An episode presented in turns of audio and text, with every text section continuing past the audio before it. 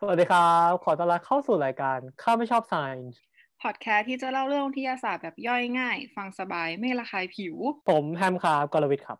วิวรัติมาค่ะ ก็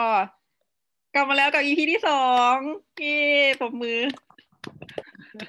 หลังจากห่างหายไปประมาณอาทิตย์กว่าๆเนื่องจากยุ่งยุ่งกัน ยุ่งกันมากเออ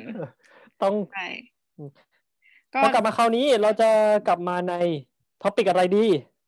ก็เนื่องจากว่าเดือนนี้เป็นเดือนกุมภาแล้ว จะมีเรื่องอะไรไปได้ใช่ไหม นอกจากตรุษจีนครับผมนั่นเองตรุษจีนครับ วิทยาศาสตร์ของตรุษจีนเราจะกินหัวหมูยังไงดีอย่างเงี้ยเหรอพูดพูดถึงหัวหมูได้ปะไม่ใช่สยองมากเลยกลับมากลับมาเรื่องของเรากลับมาเรื่องของเราเออเออเนื่องจากเดือนนี้เป็นเดือนกุมภาก็คือคนก็ดูจะอินกับสถานการณ์ เอ้ย วันแห่งความรักอะไรอย่างนี้ วันวาเลนไทน์เนาะอืมใช่ใช่ ก็ต้องบอกก่อนว่าวันที่เราอัดเนี่ยก็คือเช้าไม่เช้าเย็นของวันที่สิบสามเออกุมภาเอาที่ตามเวลาประเทศแต่ไทว่ายเย็นที่ไทย ก็คือพรุ่งนี้ก็เป็นวันวาเลนไทน์แล้วนะครับ เราก็พยายามจะทำให้มันอัปเดตมากที่สุดอืมแล้วก็ช่วงนี้ก็จะเป็นวาเลนไทน์ fever มาก เพราะว่าอืมถ้าดูตามหน้า Facebook เนี่ย ก็จะเห็นคนไปขอ ใช่ความรักไปขอความจากจากพัพัตรีตรีที่ไม่ใช่มูลนิธิพัตรีที่ไม่ใช่พระตรีซึ่งเป็นพระศิวะ ใช่ แต่ว่าเราเป็นประเรื่องนี้ชาเราโลกเราจะอินกับทุกเรื่องก็ได้อืมเราจะอินกับศาสนาอืมศาสนาอะไรก็ได้อืมอืมใช่ผมก็เลยรู้สึกว่าแบบอืมก็ก็จริงนะ คือมีมีมีคนแชร์แบบว่าภาพแคปแคปแคปเจอร์ของหน้าทวิตเตอร์ว่าแบบว่าเออเป็นคนพุทธที่ไปไหว้เทพพราหมณ์อืมในเทศกาลของคนคริสต์น่ะใช่ถ้าเราตอบอีกนิดนึงคือแม่งใส่ชุดตรุ๊จีนไปด้วยเวยเออไม่เห็นเป็นไรวันนั้นอะเออมัลติเราฉลองมัลติคัลเจอร์ซึ่งแบบ ได้หมด คริสต์มาสตรุษเออเราจีนชอบมากสงกรารอืมพร้อมกันได้เอออืม เราชอบมากเราชอบมาก แต่ว่าอย่างไรก็ตามครับพอดแคสต์ของเราเป็นธีมวิทยาศาสตร์เนี่ยใช่เราก็จะมาพูดในเรื่องของเอ่อวิทยาศาสตร์กับความรักความรัก อืม อืม อาจจะไม่ใช่แบบวิไอ้ยความรักมันดูไม่ค่อยเข้ากับวิทยาศาสตร์เนี่ยมันดูแบบว่า เป็นนามธรรมมากเลยอะไรวะแบบเรื่องของความรู้สึกอะไรอย่างเงี้ยเออแต่ว่าอืมด้วยความเป็นนักวิทยาศาสตร์แหละก็พยายามจะ อธิบายทุกอย่าง อยากจะหาเหตุผลให้กับทุก ๆ พฤติกรรม ทุก ๆ ความรู้สึกทุก ๆ การกระทำอะว่ามันแบบเกิดอะไรขึ้นแล้วมันเป็นเพราะอะไร โอเคเดี๋ยว EP นี้เราก็จะมาเล่าเรื่องความรักในแง่มุมของวิทยาศาสตร์ละกัน ซึ่งก็เราสองคนก็จะผัดกันเล่าเนอะโดยที่แบบ ต่างคนก็ต่างหาหาข้อมูลมาแหละเออว่าแบบ เออ ความรักในมุมมองของวิทยาศาสตร์มันมีแบบเรื่องอะไรที่น่าสนใจบ้างอะอย่างของเราเนี่ยก็คือเป็นเรื่องความรักในช่วงโควิดละกันว่าแบบเออ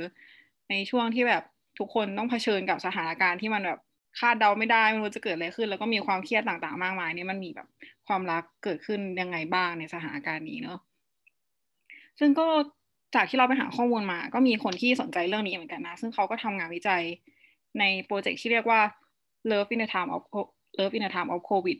โดยที่งานวิจัยเนี่ยก็มี collaborator หรือว่าผู้ร่วมมือจากหลาย ๆ ประเทศทั่วโลก หนึ่งในนั้นก็มีอาจารย์จาก ประเทศไทยด้วยก็คืออาจารย์ดรนิปัตพิชยโยธินจากจุฬาลงกรณ์ซึ่งงานวิจัยเนี่ยเขาก็เก็บข้อมูลกันมาตั้งแต่ช่วงเดือนเมษายนแล้วแหละ ตั้งแต่ช่วงที่ WHO ประกาศว่าเออโลกของเรากำลังเผชิญกับสถานการณ์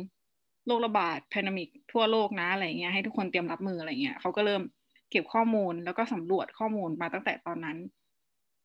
ซึ่งเขาก็จะให้คนเนี่ยเข้าไปแบบตอบแบบสอบถาม เกี่ยวกับพฤติกรรม ความรักเกี่ยวกับความกังวลในช่วงโควิด เกี่ยวกับเอ่อความสัมพันธ์ระหว่างคู่รักของเราเป็นยังไงบ้าง แล้วเรามีวิธีการจัดการอะไรอย่างเงี้ยเขาก็จะให้เราไปกรอกแบบสอบถาม ซึ่งณตอนเนี้ยเหมือนเขาจะปิดรับแบบสอบถามไปชั่วคราวก่อน อืม อ่าอืมทีนี้ก็จะมีหลังจากที่เก็บข้อมูลมาได้สักสักระยะหนึ่งอะเขาก็มีการอัปเดตข้อมูลออกมาว่าแบบเออผลจากการสำรวจเป็นยังไงบ้าง ก็มีงานวิจัยหนึ่งที่ออกมาจากโครงการเออจากโปรเจกต์เนี่ยเขาชื่อว่าเป็นอ่าการศึกษามุมมองของคนเราต่อคู่รักอะ่ะ มันจะมีผลต่อปัจจัยความเครียดในช่วงโควิดหรือเปล่า เออ มันดูเป็นเรื่องที่แบบ เอ๊ะ มันเกี่ยวกันไหมวะ ที่แบบเรามีคู่รักที่เราคิดว่าแบบดี แล้วเราจะทำให้สะเราเราสามารถเผชิญกับสถานการณ์ในช่วงโควิดได้ดีขึ้นหรือเปล่าอะไรเงี้ย อืม อีกจุดหนึ่งที่เราว่าน่าสนใจก็คือ เหมือนเขาพยายาม ใช้ตัวกลางที่เป็นแบบสอบถามอะเนาะอืมตีเรื่องของนามธรรมอย่างเช่นความรักอะมาเป็นตัวเลขออกมาอะไรเงี้ยเรารู้สึกว่าเออมันมันเป็นแผนการทดลองที่ค่อนข้างน่าสนใจนะที่แบบ ตีเรื่องของความรู้สึกอะให้มาเป็นตัวเลขเกี่ยวกับเรื่องแบบมุมมองของเราต่อคู่รักของเราเรื่องวันเนี้ยเออ แล้วเรียดเป็นไงบ้างใช่ซึ่งไอ้ก็อย่างที่แฮมบอกเลยว่า เพราะว่ามันเป็นงานวิจัยทางวิทยาศาสตร์อะมันก็เลยมีการพยายามที่จะ เปลี่ยนสิ่งที่เป็นนามธรรมอย่างความรักอะมาวัดเป็นสเกลในรูปของรูปธรรมให้เราตีความง่ายขึ้นเนาะอย่างในงานวิจัยเนี่ยเขาก็จะแปลงมุมมองของคนเราต่อคู่รักอะออกมาเป็นค่าค่าหนึ่งที่เรียกว่า perceived partner responsiveness scale หรือว่าเราจะเรียกย่อๆว่า PPRS แล้วกัน ซึ่งไอ้ค่าเนี่ยมันเป็น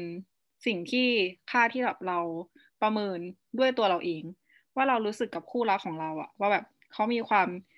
ดูแล take care เอาใจใส่เราหรือว่ารักเรามากน้อยแค่ไหน อืม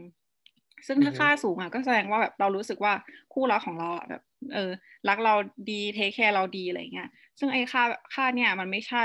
standard ของทุกคนในสังคมเนอะมันเป็น perception ของเราเอง มันเป็นมุมมองของเราเองว่าแบบ เรามองสิ่งเนี้ยเรามองความรักของเราเป็นแบบนี้ คู่รักของเราเป็นแบบนี้ เออตัดสินด้วยตัวของเราเอง อ่า ทีนี้หลังจากที่ได้ค่ามาเนี่ยเขาก็เอ่อ สำรวจข้อมูลอื่น ๆด้วย ซึ่งปรากฏว่า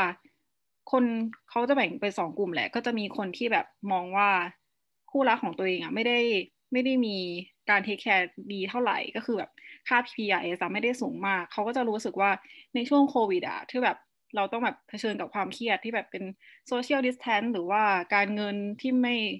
ค่อยจะแบบมั่นคงเท่าไหร่ หรือความเครียดอื่น ๆ ก็ดีเนี่ย มันทำให้ความพึงพอใจในความสัมพันธ์ของเขามันลดลง แล้วก็ทำให้มีความขัดแย้งกับคู่ของตัวเองมากขึ้น เออ แต่ว่าขณะเดียวกันกลุ่มคนที่ให้คะแนน PPI สูงอะเขามองว่าคู่รักของตัวเองอะ ที่แบบคอยดูแลแล้วก็เอาใจใส่เข้าใจเขาได้ดีเนี่ย มีแนวโน้มที่จะได้รับผลกระทบจากโควิด น้อยกว่า เขารู้สึกว่าตัวเองได้รับผลกระทบน้อยกว่าเออทำไม เขาก็พยายามหาเหตุผลแหละแต่ว่าเนื่องจากงานวิจัยเนี่ยมันเป็นแค่แบบช่วงระยะต้นเนอะเราเพิ่งแบบศึกษากันมาได้ไม่นาน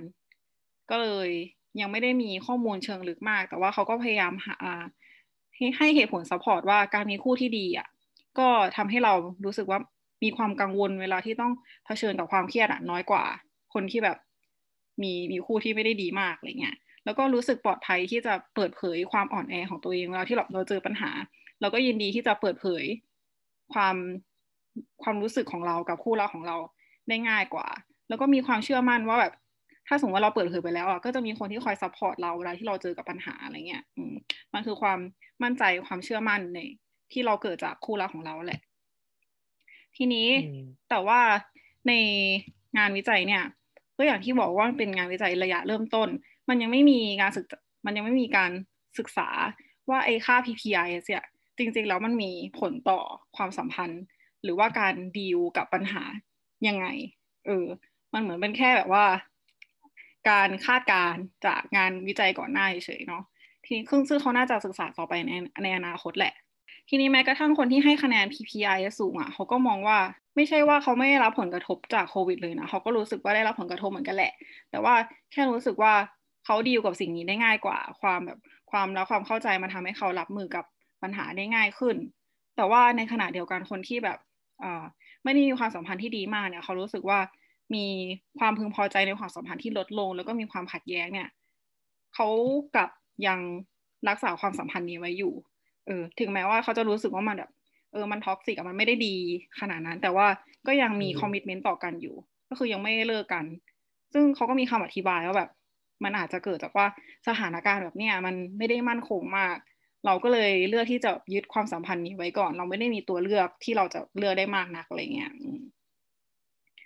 ก็อาจจะเป็นเหตุผลที่ค่อนข้าง make sense เนาะตรงที่แบบถึงแม้ว่าเรามีปัญหาด้านด้านหนึ่งที่เกิดจากโควิดมาแล้วเนี่ย แล้วถึงแม้ว่าความสัมพันธ์เราจะยังไม่ได้ดีอะแต่ว่า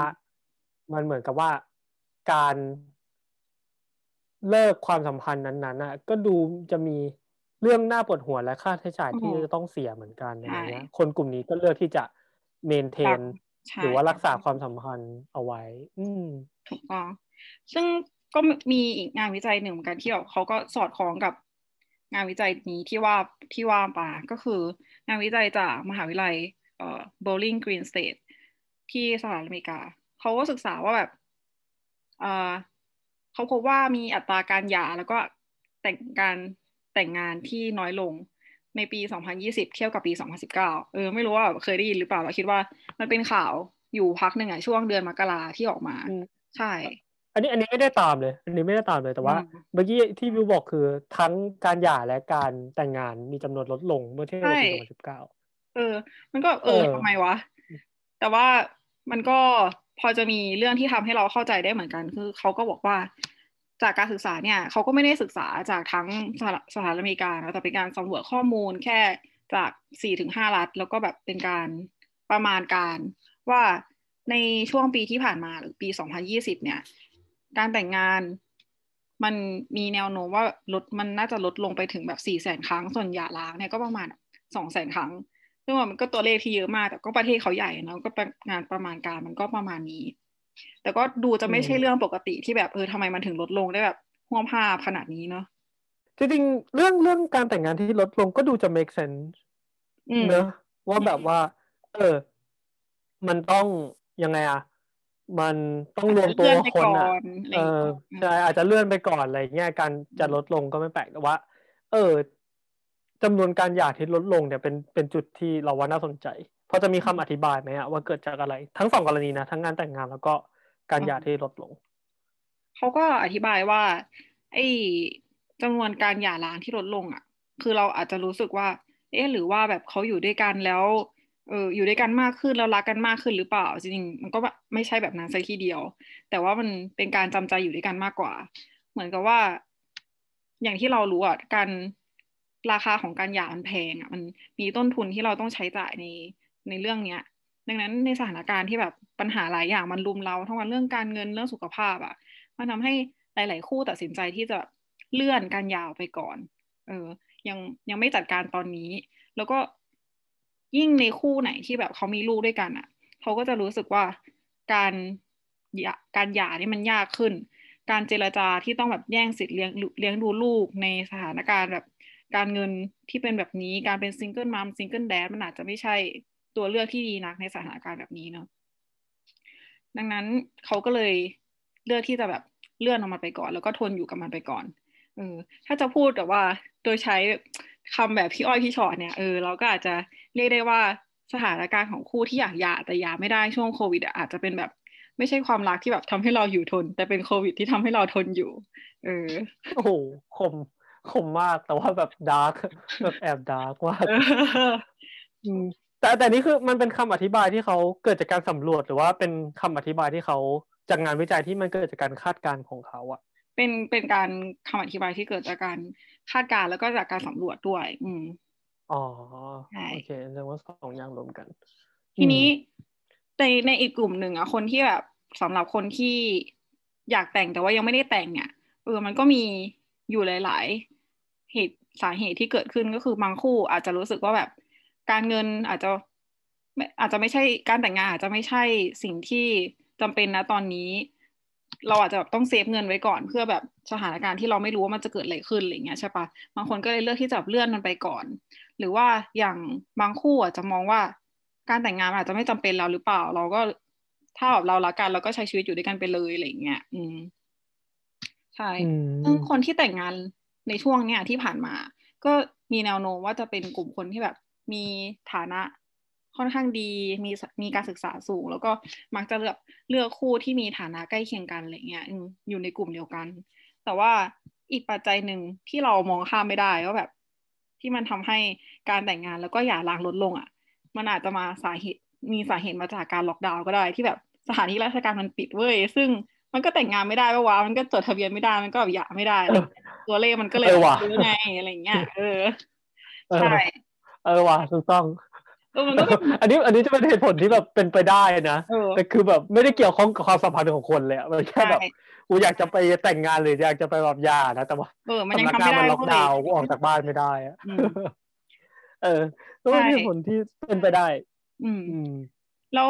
ซึ่งมันก็ต้องรอดูต่อไปอะว่าไอ้ช่วงที่สถานการณ์มันดีขึ้น แล้วแบบสถานสถานที่ราชการกลับมาเปิดทำงานปกติอะมันก็อาจจะมีการแบบรีบาวการแต่งงานการหย่าร้างอาจจะมีจำนวนมากขึ้นก็ได้ก็ต้องรอดูต่อไป ซึ่ง มันก็ชวนตั้งคำถามอะว่า ถ้าแบบสถานการณ์มันดีขึ้นแล้ว แต่ว่าอัตราการแต่งงานมันยังไม่เพิ่มขึ้นอะมันก็อาจจะเกิดจากว่าคนในปัจจุบันอะแบบ คนในยุคปัจจุบันเนี่ยแบบเขายังคิดว่าการจัดการแต่งงานมันยังจำเป็นอยู่หรือเปล่าอะไรเงี้ยหรือว่ามันแบบอาจจะไม่ได้จำเป็นขนาดนั้นแล้วอะไรเงี้ยก็เป็นสิ่งที่เราต้องตั้งคำถามต่อไปเหมือนกัน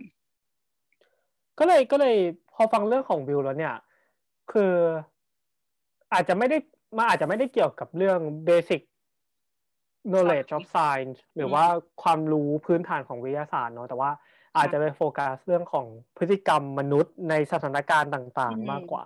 แต่ว่างานวิจัยชิ้นนี้เราว่าก็น่าสนใจในแง่มุมที่มันมีการยึดโยงว่าผลกระทบจากโควิดทำให้เกิดปัจจัยปัญหารอบตัว แต่ว่าไอ้ปัญหารอบตัวนั้นน่ะ มันมีผลกับมุมมองในความสัมพันธ์ของคนแต่ละคนยังไงเนาะโดยการตีค่าจากแบบสอบถามเป็น เป็นตัวเลขอะไรเงี้ย เรารู้สึกว่า เออ ก็เป็นการใช้วิธีการทางวิทยาศาสตร์ที่แบบที่แบบเข้ามาในเรื่องของพฤติกรรมแล้วก็ความสัมพันธ์ของมนุษย์ อืมซึ่งมันก็มีแนวโน้มที่จะศึกษาแบบเนี้ยเออเพิ่มมากขึ้นแหละเนาะอย่างที่เราที่ที่เราเห็นยิ่งยิ่งในช่วงโควิดมันเป็นสถานการณ์พิเศษอะมันคือแบบสิ่งที่ทุกคนทั่วโลกเจอพร้อมกัน ต้องเผชิญกับความเครียดพร้อมกัน มันต้องมีผลต่อพฤติกรรมแน่ๆการ ศึกษาเรื่องพฤติกรรมของมนุษย์มันค่อนข้างจำเป็น และอย่างที่เราเห็นว่าแบบช่วงเนี้ย disrupt มันเกิดขึ้นจากโควิดหลายอย่างมาก โควิดไป disrupt ทุกอย่างแบบเทคโนโลยี การเงินหรืออะไรต่างๆ โดยเฉพาะเรื่องของพฤติกรรมมนุษย์ใช่ปะเออแล้วเรื่องเรื่องนี้ก็เช่นกันว่าแบบเราก็น่าสนใจที่จะตั้งคำถามว่าแบบเรื่องความรักของความสัมพันธ์อะ มันจะถูกดิสตับไปด้วยหรือเปล่าเออเรื่องของเราก็แบบเป็นประมาณนี้แล้ว เรื่องของคุณเป็นไงบ้างคะ ทางนั้น ก็แต่ว่าก็ก็จะเป็นเรื่องของเราเนี่ย เราก็รู้สึกว่าแบบพูดถึงเรื่องพฤติกรรมอีกนิดนึงแล้วกัน เรารู้สึกว่าแบบ ถ้าสมมติเราสังเกตพฤติกรรมของตัวเองอะไรอย่างเงี้ยเออเรารู้สึกว่าแบบพฤติกรรมของเราต่อต่อการรวมตัวของคนก็เปลี่ยนไปนะ อย่างเช่นแบบ เวลาเราดู YouTube ว่าแบบไปท่องเที่ยวแล้วมีการแบบจัดปาร์ตี้รวมตัวกันหลายๆคนนะ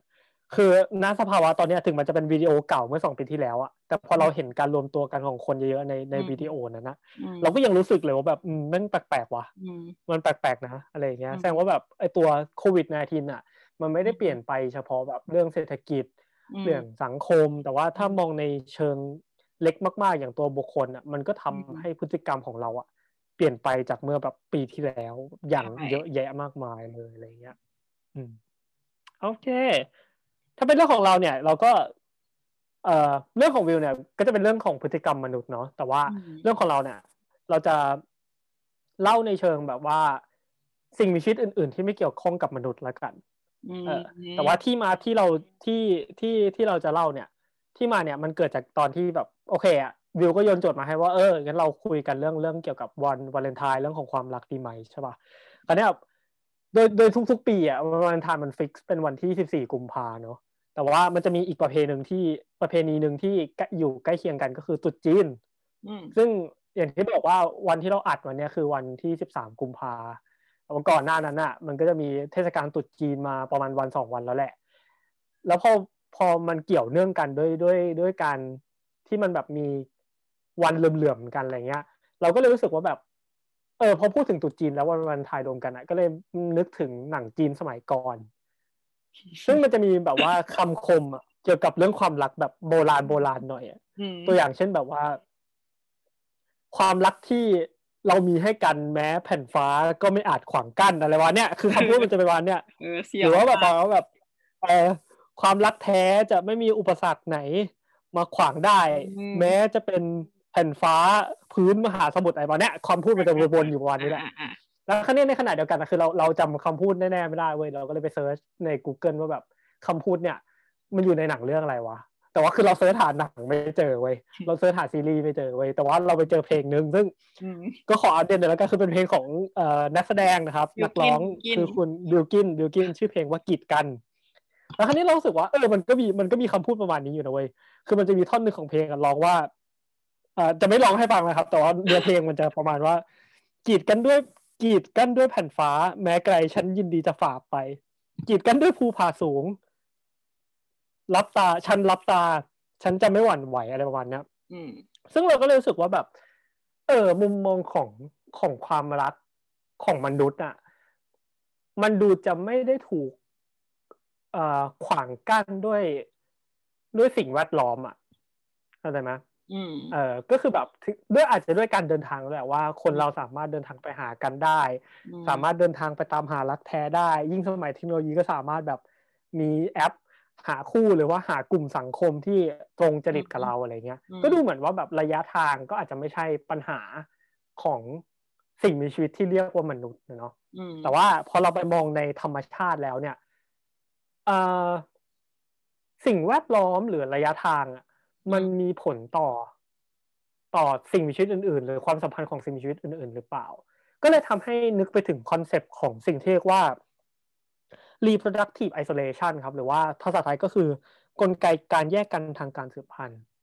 ซึ่งไอตัว reproductive isolation เนี่ยมันจะเป็นส่วนหนึ่งของ concept ของวิวัฒนาการเรื่องการเกิดสปีชีส์ใหม่ โอเคเนาะคราวนี้ ก่อนจะพูดถึงเรื่องนั้นอะเราก็ต้องพูดถึงเรื่องความคำจำกัดความของสปีชีส์ก่อนนะครับจริงๆคำว่าสปีชีส์เนี่ยมีหลายคำจำกัดความมากขึ้นอยู่กับว่า คุณคุยกับนักวิทยาศาสตร์ประเภทไหน ถ้าคุณคุยกับนักอนุกรมวิธาน คุณก็ต้องใช้คำจำกัดความแบบหนึ่ง ถ้าคุณพูดกับนักนิเวศวิทยาก็อาจจะต้องใช้คำจำกัดความอีกแบบหนึ่ง แต่ว่าแต่ว่าคำว่าสปีชีส์ในความหมายพื้นฐานนะ มันจะตรงกับความหมายว่ามันมันมันคือกลุ่มย่อยที่สุดของสิ่งมีชีวิต ที่มีลักษณะคล้ายๆ กันทั้งลักษณะภายนอก ลักษณะทางพันธุกรรม รวมถึงคอนเซปที่สำคัญที่สุดของการเป็นสปีชีส์เดียวกันนะครับ คือ การสืบพันธุ์และให้รุ่นลูกต่อๆมาที่ไม่เป็นหมันอันนี้ถ้าความหมายของสปีชีส์เป็นแบบนั้น สิ่งมีชีวิตคนละสปีชีส์อะมันคืออะไร สิ่งมีชีวิตคนละสปีชีส์ก็คือ สิ่งมีชีวิตที่ไม่สามารถสืบพันธุ์ได้ หรือสืบพันธุ์แล้วได้รุ่นลูกรุ่นหลานที่อ่าเป็นหมันหรือไม่ไม่ปกตินั่นเอง โดยที่การเกิดสปีชีส์ใหม่เนี่ยมันก็จะมีหลายทฤษฎีเนาะที่ใช้อธิบายว่าสปีชีส์ใหม่เกิดขึ้นได้อ่าเกิดขึ้นได้ยังไงในธรรมชาตินะครับ แต่มันจะมีทฤษฎีหนึ่งที่บอกว่าสปีชีส์ใหม่เกิดจากการแยกกันของกลุ่มประชากรด้วยพื้นที่ทางภูมิศาสตร์ ถ้าจะยกตัวอย่างง่ายๆ ลองลองนึกถึงป่าร้อยเอเคอร์ของหมีพูห์ก็ได้ครับ มันก็จะมีแบบหมีพูห์ในในป่านะก็จะมีหมีพูห์เสือทิกเกอร์อะไรประมาณนี้ใช่ไหมลองคิดว่าแบบจริงๆแล้วเสือทิกเกอร์มันไม่ได้อยู่ตัวเดียว แต่ว่ามันมีครอบครัวของเสืออยู่อะในป่าร้อยเอเคอร์นั้นอะแต่อยู่ดีๆวันใดวันหนึ่งแผ่นดินมันก็เกิดแยกออกมาเว้ยแล้วก็มีลำธารที่กว้างมากอะไหลผ่าน คราวนี้ทำให้ประชากรของเสือ มันถูกแยกไปเป็นเสือฝั่งซ้ายและเสือฝั่งขวา แล้วเมื่อเวลาผ่านไปหลาย ๆ เจเนเรชันครับ อย่างเช่นแบบ เป็นแสนปีเป็นล้านปีเนี่ย ลองจินตนาการว่า ไอเสือที่อยู่ฝั่งซ้ายอะ่ะ มันก็ต้องพัฒนาหรือว่าปรับตัวไปตามภูมิอากาศ หรือภูมิลำเนาของฝั่งซ้ายเว้ยส่วนเสือที่อยู่ฝั่งขวา มันก็จะต้องปรับตัวไปตามยังไงอะภูมิภูมิประเทศของฝั่งขวา แล้วเมื่อแบบหลักปีเป็นแสนปีล้านปีเกิดผ่านไปครับ ไอสองสิ่งมีชีวิตเนี่ย พอมันกลับมา มีโอกาสกลับมาเจอกันอีกทีหนึ่งอะมันอาจจะกลายเป็นสิ่งมีชีวิตที่ไม่สามารถเรียนรู้ที่จะสืบพันธุ์กันได้อีกแล้ว อืมก็แบบคุยอันนี้ก็คือ concept อะไรอย่างงี้ใช่ถูกต้องมันก็คือ concept ของการเกิดสปีชีส์ใหม่ที่เกิดจากการแยกตัวกันของของอ่าของภูมิประเทศอะไรอย่างนี้เนาะแต่ว่าคราวนี้ย้อนกลับมาคำเดิมว่าไอ้คำว่า reproductive isolation หรือว่าการแยกกันทางกลไกการสืบพันธุ์เนี่ย เออมันเป็นส่วนหนึ่งของอันตรงนี้ได้ยังไง มันก็คือกลไกอธิบายว่าทำไมสองสิ่งมีชีวิตที่ต่างชนิดกันหรือต่างสปีชีส์กันอะ ไม่สามารถสืบพันธุ์โดยกันได้นั่นเอง เออเราจะอธิบายแบบสั้นๆแล้วกันนะครับเพื่อเพื่ออ่าไม่ให้มันดูเป็นเลคเชอร์เกินไปเนาะไอ concept ของของการแยกกันทางกลไกการสืบพันธุ์เนี่ยมันถูกแบ่งเป็นสองระยะ คือระยะก่อนที่เซลล์สืบพันธุ์จะปฏิสนธิกับระยะหลังที่หลังจากเซลล์สืบพันธุ์ปฏิสนธิไปได้แล้ว คราวนี้เราจะอธิบายสั้นๆแล้วกันว่า ไอ้กลไกก่อนที่เซลล์สืบพันธุ์จะปฏิสนธิกันได้เนี่ยสิ่งชีวิตสองสปีชีส์มันเกิดการแยกกันแบบไหนได้บ้าง แบบแรกเนี่ยเราอธิบายไปแล้วเนาะก็คือการกดกลไกการแยกกันทางภูมิศาสตร์นะครับ กลไกที่สองเนี่ยก็คือ สิ่งมีชีวิตสองสปีชีส์มันอาจจะอยู่ที่เดียวกันก็ได้แต่ว่ามันไม่สามารถสืบพันธุ์ได้เนื่องจากระยะเวลาของความพร้อมในการสืบพันธุ์หรือว่าฤดูผสมพันธุ์ไม่ตรงกัน อืม ตัวอย่างของสิ่งมีชีวิตเนี่ยที่พบเจอเยอะสุดนะครับ ก็คืออมันจะมีสปีชีส์ของกบในในชายฝั่งฝั่งหนึ่งของแคลิฟอร์เนียประเทศสหรัฐอเมริกาเนี่ยที่อยู่ในพื้นพื้นที่ใกล้ ๆ กัน ก็คือสามารถไปมาหาสู่กันได้ แต่ว่าสองสองสปีชีส์ของกบเนี่ยจะไม่สามารถสืบพันธุ์กันได้ อืม เพราะว่ากบสปีชีส์หนึ่งเรียกว่ากบแดงแล้วกันครับ กบขาแดงเนี่ยจะมีฤดูผสมพันธุ์ในช่วง พฤศจิกาถึงเมษา แต่ว่ากบขาเหลืองอะจะมีฤดูผสมพันธุ์ในช่วงปลายเมษาจนถึงมิถุนายนแสดงว่าถึงแม้ว่ามันจะอยู่ในพื้นที่เดียวกันน่ะ แต่ฤดูความพร้อมในการผสมพันธุ์ของมันอะ ไม่เท่ากัน อืม ไอความไอความแยกกันของระยะเวลาเนี่ย ภาษาภาษาอังกฤษมันใช้คำว่า temporal isolation ครับ อืม คราวนี้นอกจากพื้นที่ ที่อาจจะต้องแยกสองซิมิชินออกจากกัน แล้วก็ระยะเวลาในการผสมพันธุ์ที่ไม่เท่ากันแล้วเนี่ย มันจะมีกลไกขั้นตอนที่สามก็คือ กลไกเรื่องพฤติกรรมการเกี่ยวพาราสีอืม ซึ่งจะเห็นเด่นชัดมากในในอ่าสัตว์สปีชีส์ตระกูลนกเนาะคือในป่าเนี่ยมันก็จะมีนกหลายชนิดอยู่รวมกัน อ่า แล้วนกบางสปีชีส์เนี่ย มันก็อาจจะมีฤดูผสมพันธุ์ที่ตรงกันก็ได้ แต่ว่ากลไกทางธรรมชาติที่ทำให้มันไม่สามารถ มาผสมพันธุ์กันได้ ก็คือกลไกการเกี้ยวพาราสีที่ไม่ตรงกัน ก็คือถ้ามีนกสปีชีส์หนึ่งเกี้ยวพาราสีแบบหนึ่งเออมันก็จะไม่สามารถดึงดูดเพศตรงข้ามจากอีกสปีชีส์หนึ่งมาผสมพันธุ์กันได้ แบบนี้ก็เลยเรียกว่าเป็นแบบ behavioral isolation ครับ กลไกที่สี่ลองนึกเป็น step step นะ ถ้าสมมติว่าอยู่ที่เดียวกันแล้ว มีฤดูผสมพันธุ์เหมือนกันแล้ว แล้วก็มีพฤติกรรมในการเกี้ยวพาราสีตรงกันแล้วเนี่ย กลไกต่อมาที่จะทำให้สองสปีชีส์เนี่ยไม่สามารถสืบพันธุ์กันได้เนี่ยมันก็คือกลไกที่เรียกว่า mechanical isolation คำว่า mechanical ก็คือกลไกทางกลศาสตร์อะไรอย่างนี้เนาะแต่ว่าถ้าพูดในเชิงแบบนี้เรากำลังจะพูดในเชิงการเข้ากันได้ของอวัยวะสืบพันธุ์ดูดูเป็นเรื่องแบบว่าสิบแปดบวกหน่อยๆ ส่วนกลไกสุดท้ายนะครับ ที่จะป้องกันไม่ให้สองสิ่งมีชีวิตที่ต่างสปีชีส์กันน่ะมาสืบพันธุ์ด้วยกันได้คือ ด่านสุดท้ายแล้วครับ คือด่านของ ความไม่เข้ากันของเซลล์สืบพันธุ์ก็คือถึงแม้ว่า จะอยู่ในที่ที่เดียวกัน มีระยะเวลาในฤดูผสมพันธุ์เหมือนกันหรือหรือหรือใกล้เคียงกัน มีพฤติกรรมเหมือนกัน และอวัยวะมันเข้ากันได้ด้วย แต่ด่านสุดท้ายที่จะทำให้สองสปีชีส์เนี่ยมันไม่สามารถสืบพันธุ์ด้วยกันได้ ก็คือเมื่อมีการสืบพันธุ์กันแล้วเนี่ยสเปิร์มของเพศเพศผู้กับไข่ของเพศเมียไม่สามารถปฏิสนธิกันได้ อืม อันนี้ก็เป็นนกลไกด่านสุดท้ายนะก่อนที่จะมีการปฏิสนธิ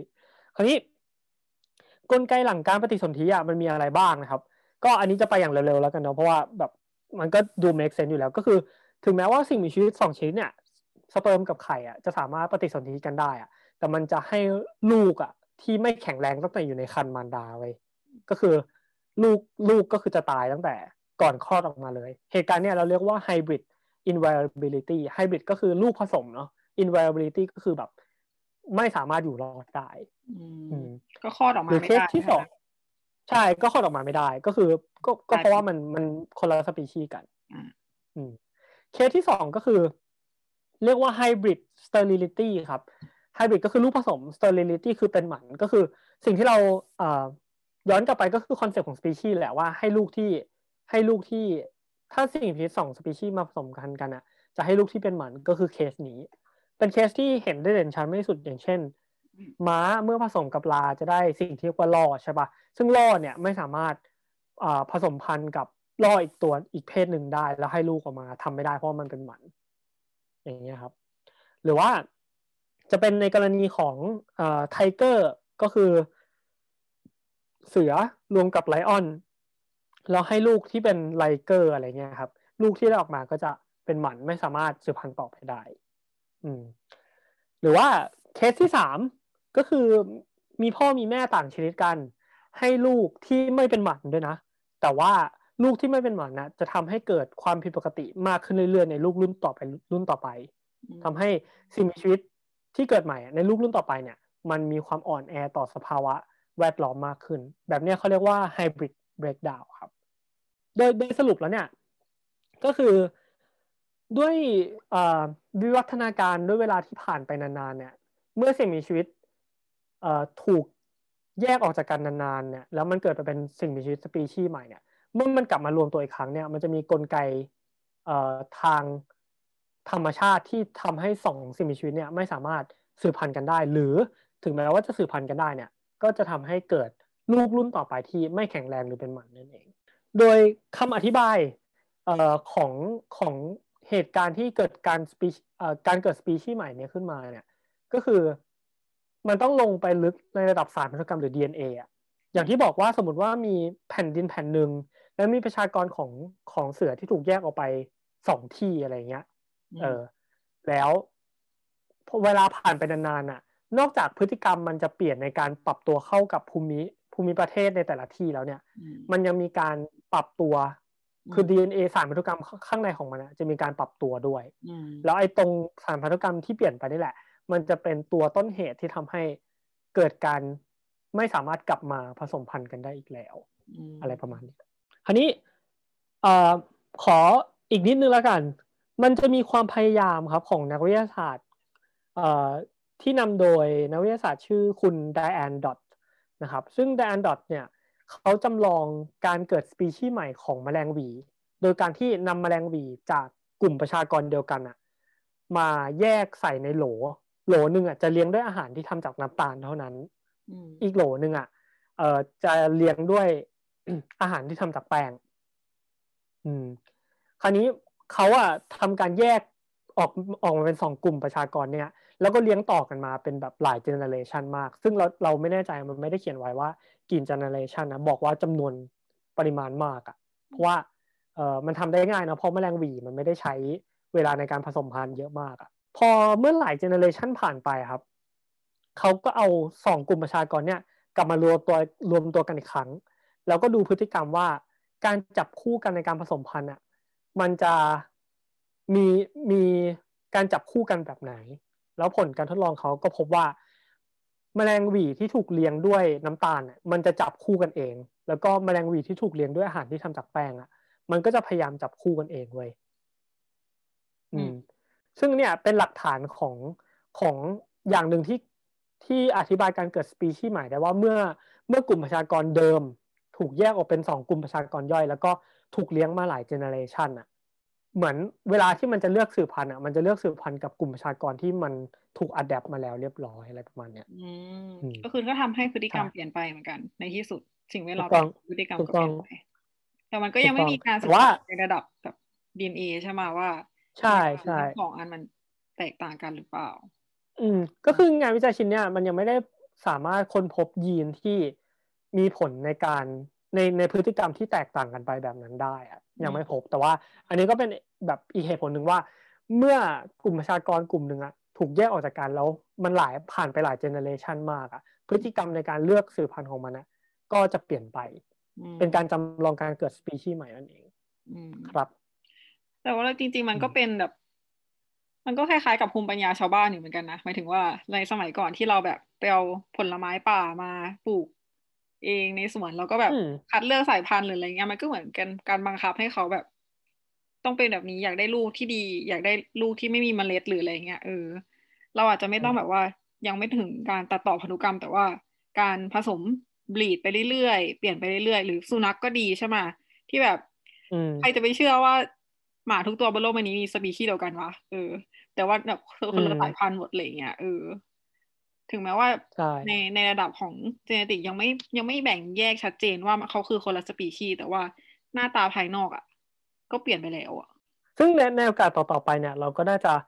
เอ่อได้พูดกันลงรายละเอียดเนาะเกี่ยวกับเรื่องวิวัฒนาการถ้ามี topic อื่นๆที่เกี่ยวข้องแต่ก็ย้อนกลับไปคำเดิมแล้วกันครับ ก็คืออย่างที่เป็นอย่าง concept ที่พูดถึงเนี่ยว่า สภาวะภูมิประเทศอะมันขัดขวางความรักหรือว่า เราเราจะพูดว่าเป็นการสืบพันธุ์ของสิ่งมีชีวิตชนิดอื่นๆไหมเนี่ย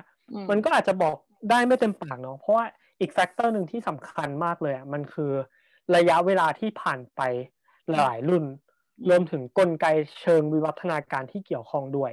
อันเนี้ยมันก็คือภูมิประเทศที่ต่างกัน บวกกับเวลาที่ผ่านไปนานบวกกับกลไกการวิวัฒนาการอะ สุดท้ายแล้วพอมันก่อกำเนิดสปีชีส์ใหม่ที่มันไม่สามารถทำให้ สองสปีชีส์เนี่ยกลับมาสืบพันธุ์กันได้ ก็น่าจะเป็นคำอธิบายเรื่องกลไกของสิ่งแวดล้อมที่มีผลต่อการสืบพันธุ์ของสิ่งมีชีวิตนั่นแหละนะครับ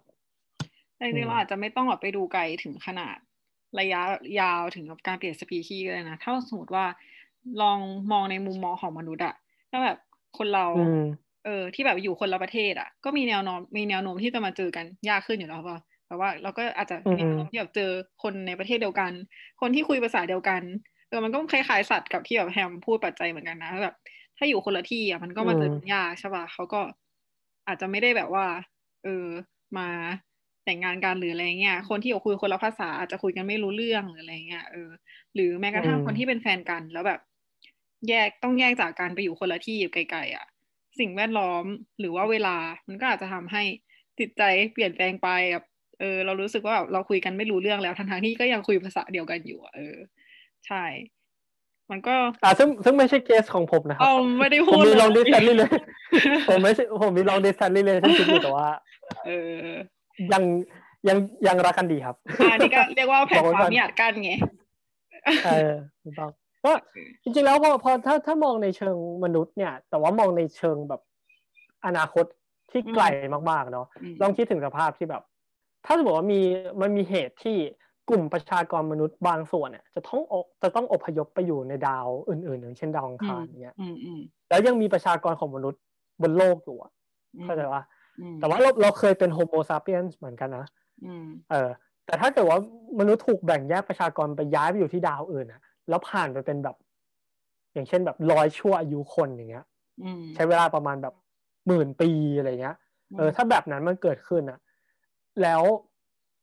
ประชากรไม่มนุษย์สองเนี้ยจะมีพฤติกรรมแบบไหนอะจะสามารถกลับมามีเหมือนมีลูกด้วยกันได้หรือไม่หรือว่าอืมยังเออเราไม่รู้ว่าเขาจะเปล่าอะไรอย่างเงี้ยใช่เราจะยังนับว่าเป็นเราเป็นสปีชีส์เดียวกันอยู่อีกหรือเปล่าแบบนี้ก็ก็ดูเป็นแบบว่า scientific concept ซึ่งจริง ๆ มันก็อยู่ในหนังหลาย ๆ เรื่องเนาะหนังที่แบบเป็นแบบไซไฟจ๋าๆเลยอะไรอย่างเงี้ยแต่จริงๆมันเคยมี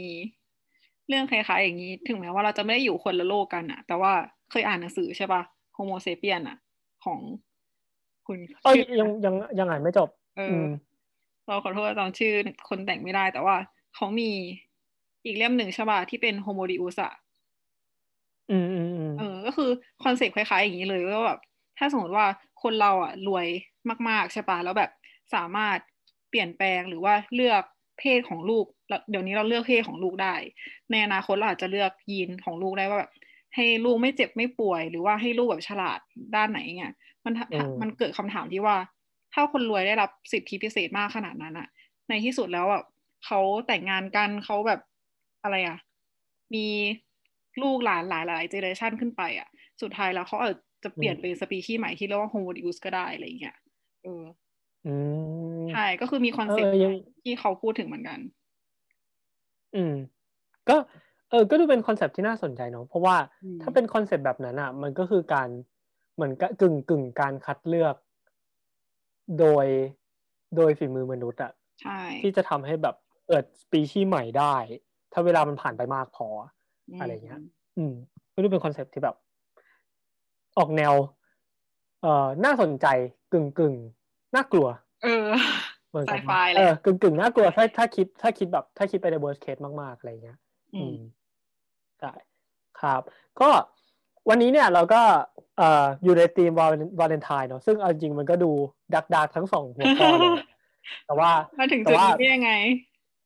อืม แต่ว่ามันก็มันก็เหมือนกับคอนเซปต์รายการแหละครับ ที่แบบว่า เอ่อ